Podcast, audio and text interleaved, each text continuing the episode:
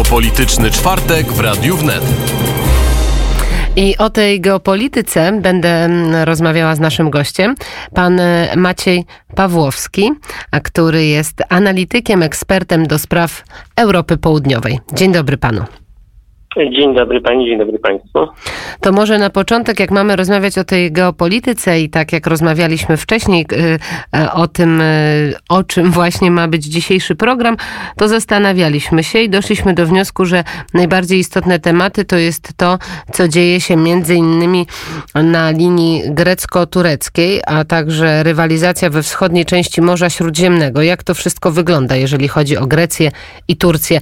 O co ta rywalizacja głównie się odbywa i jakie są jej efekty? E, rywalizacja odbywa się o gaz i ropę naftową, e, które są co rusz odkrywane właśnie w tej wschodniej części Morza Śródziemnego, między innymi w wybrzeży Cypru, e, a także na Morzu Egejskim. I tutaj problem polega na tym, że Grecja z Turcją kłócą się o to, kto może ten gaz i tą ropę naftową wydobywać. I tutaj przede wszystkim jest tu problemem interpretacja tego, znaczy z jednej strony Grecja powołuje się na prawo morza, międzynarodową konwencję, zgodnie z którą każda wyspa grecka daje jej prawo e, temu państwu do wydobywania e, i w ogóle gospodarowania zasobami morza w odległości 12 mil morskich od wybrzeży tej wyspy. Ale z drugiej strony też e, Turcja nie ratyfikowała tej konwencji, natomiast też ta konwencja mówi, że 200 metrów od szelfu, od wybrzeży jest granica szelfu kontynentalnego danego państwa. I Turcja tylko na ten wycinek, ten fragment e, się powołuje, zgodnie z którym tak naprawdę wszystkie te wyspy greckie leżą w odległości 200 metrów od e, wybrzeża, od wybrzeża Turcji. I Turcy twierdzą, że Grekom przysługuje, przysługuje 6 mil morskich e, od, od wybrzeży wysp, dzięki czemu tak naprawdę ich możliwości wydobywcze byłyby ograniczone, a wszystko przypadałoby Turcji. E, jeśli chodzi o Cypr, to też Turcy rozpoczęli tam e, wydobycie ropy i gazu na podstawie konwencji, na podstawie koncesji przyznanej przez Turecką Republikę Cypru Północnego, która jest nieuznawana w zasadzie przez nikogo oprócz, e, oprócz właśnie Turcji. I tutaj też pojawia się konflikt z Grecją, dwa z Cyprem, będącym członkiem Unii Europejskiej działania Turcji są nielegalne w świetle prawa międzynarodowego, natomiast e, no, przede wszystkim to obydwa państwa nie za bardzo chcą dojść do jakiegokolwiek e, kompromisu. E, problemem jest też to, że E, Grecy chcieliby zbudować e, gazociąg Istmet i współpracują z większością państw Bliskiego Wschodu w tej kwestii. Jeżeli go dałoby się zbudować, to byłaby to możliwość doprowadzenia od południa gazu konkurencyjnego wobec gazu rosyjskiego e, do Europy. Natomiast no, Turcy y, nie zgodzą się na to, jeżeli nie dojdzie do jakiegoś porozumienia w sprawie, w sprawie tych wszystkich złóż y, i, i podziału y, jurysdykcji nad Morzem. No właśnie, jak pan widzi przyszłość tego podziału i tej jurysdykcji, czy to będzie łatwy proces? Nie, proces będzie bardzo trudny. Z jednej strony mamy Turcję, która stosuje fakty dokonane dzięki temu, że ma dość silną flotę e, wojenną i ona ochrania te statki wydobywcze. Z drugiej strony e, Grecja jest członkiem Unii Europejskiej, ma bardzo dobre relacje ze Stanami Zjednoczonymi, no i przede wszystkim tutaj, tutaj Grecy e, mocno naciskają Unię Europejską, żeby wprowadzać sankcje wobec Turcji.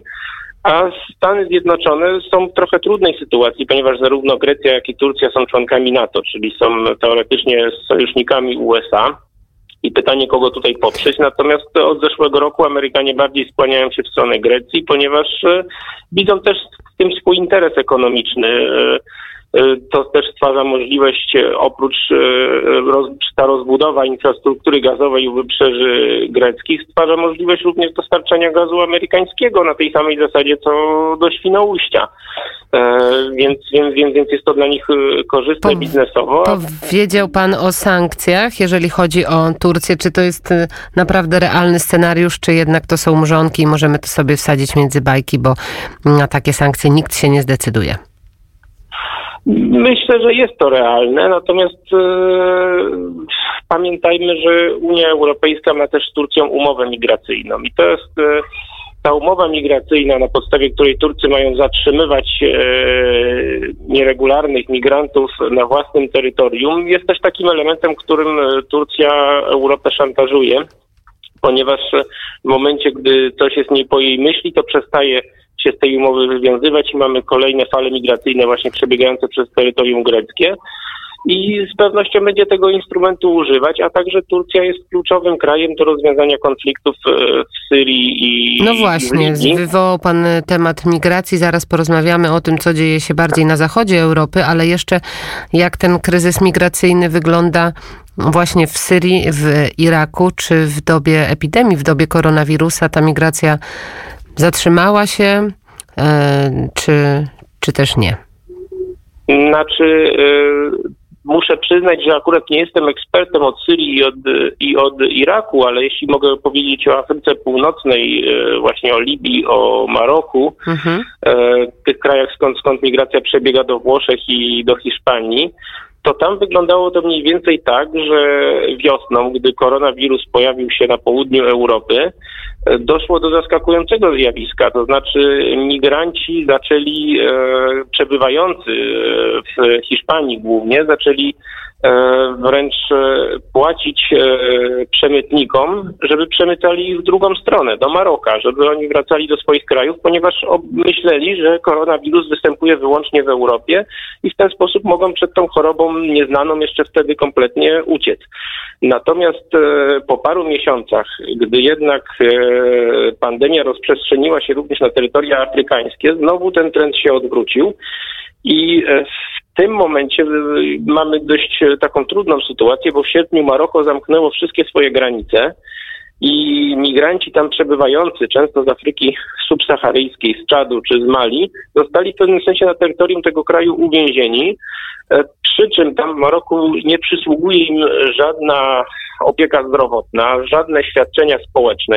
Są też oddaleni od swoich rodzin, które mogłyby w jakiś sposób im e, w tej sytuacji pomóc, wobec czego e, pozostało im w tym momencie e, do podjęcia decyzji albo zostać w tym kraju, gdzie jest im dość ciężko, albo uciekać e, w stronę swoich państw pochodzenia, gdzie chociaż mogą liczyć na jakąś rodzinę, albo też ponownie zacząć kierować się w stronę Hiszpanii, przekraczać te granice nielegalnie oczywiście, tak, o tym mówimy i z tego co wiem widoczny jest, szczególnie od początku października, wzrost napływ imigrantów e, na Wyspy Kanaryjskie. Właśnie w związku z tym zjawiskiem już od początku października 1500 migrantów na pontonach, na kajakach e, e, udało się właśnie z Afryki na, na, na Wyspy Kanaryjskie.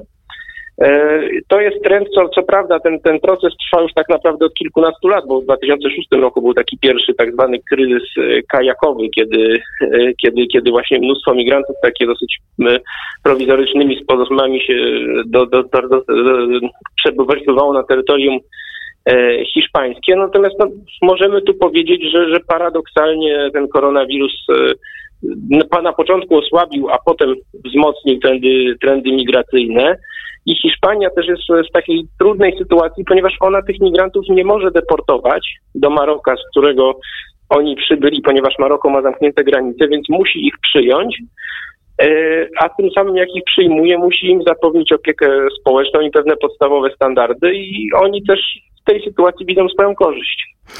To, mm, to jest e, na pewno bardzo ważne i istotne, ale jak w tym wszystkim odnajdują się e, rządy? Mm, Mówię tutaj o Hiszpanii o Włoszech. Jak oni sobie radzą z kryzysem migracyjnym? Czy w dobie epidemii koronawirusa to zeszło zupełnie na dalszy tor?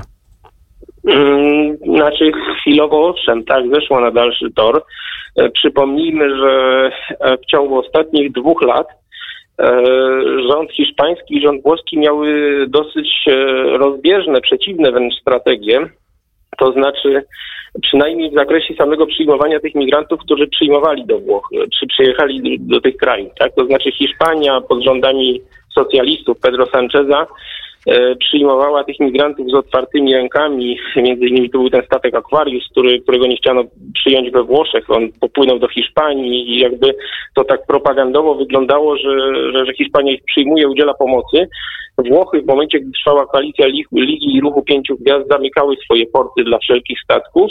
Natomiast potem, gdy ta koalicja się rozpadła i powstała koalicja Ruchu Pięciu Gwiazd i Partii Demokratycznej, Włochy przyjęły podobną strategię co Hiszpania, czyli jednak zaczęły przyjmować e, te statki i potem oczekiwać od reszty państw Europy, żeby e, część tych migrantów przyjmowała do siebie. Natomiast to są te działania, które są widoczne. Natomiast e, są też pewne umowy między rządem włoskim a rządem libijskim, a Hiszpanie też podobną współpracę prowadzą z, Maroko, z Marokiem, na rzecz tego, żeby rządy tych krajów uniemożliwiały w ogóle wypływanie tym statkom. Więc to jest troszeczkę tak, że z otwartymi rękami przyjmuje się tych migrantów, którzy się po prostu pojawią, którzy mają to szczęście, żeby przez to Morze Śródziemne się przeprawić. Natomiast całą tak zwaną brudną robotę wykonują rządy tych państw krajów Magrebu, które po prostu robią wszystko, żeby, żeby, żeby to wypływanie uniemożliwić.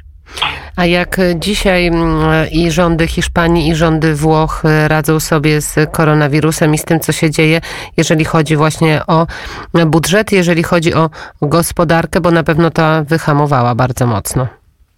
E, no z pewnością tak. E, ostatnie prognozy, jakie widziałem, to jeszcze, jeszcze, jeszcze parę miesięcy temu, e, zakładały, że w obydwu państwach spadek gospodarczy będzie wynosić 10% PKB. Być może będzie to nawet więcej.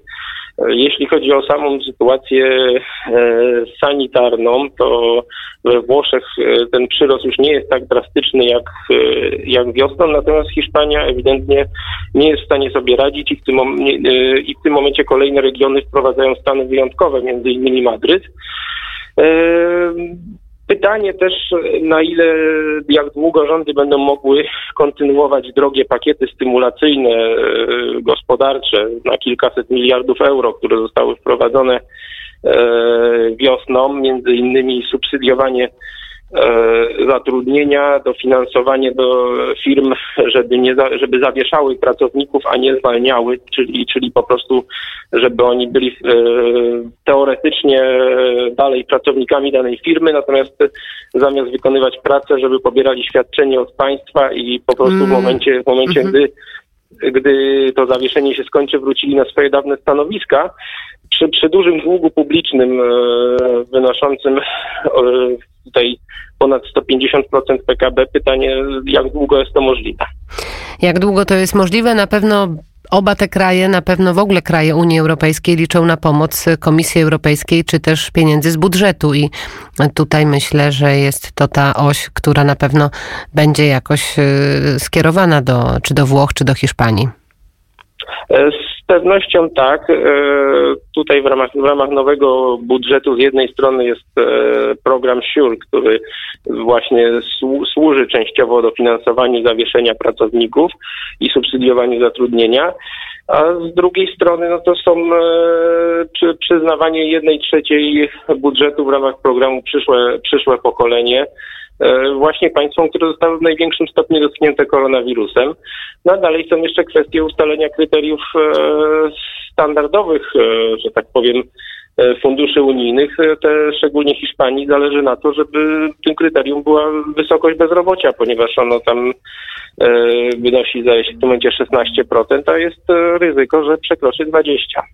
Bardzo dziękuję za ten komentarz. Maciej Pawłowski, ekspert do spraw Europy Południowej, był gościem popołudnia wnet. Bardzo dziękuję za rozmowę.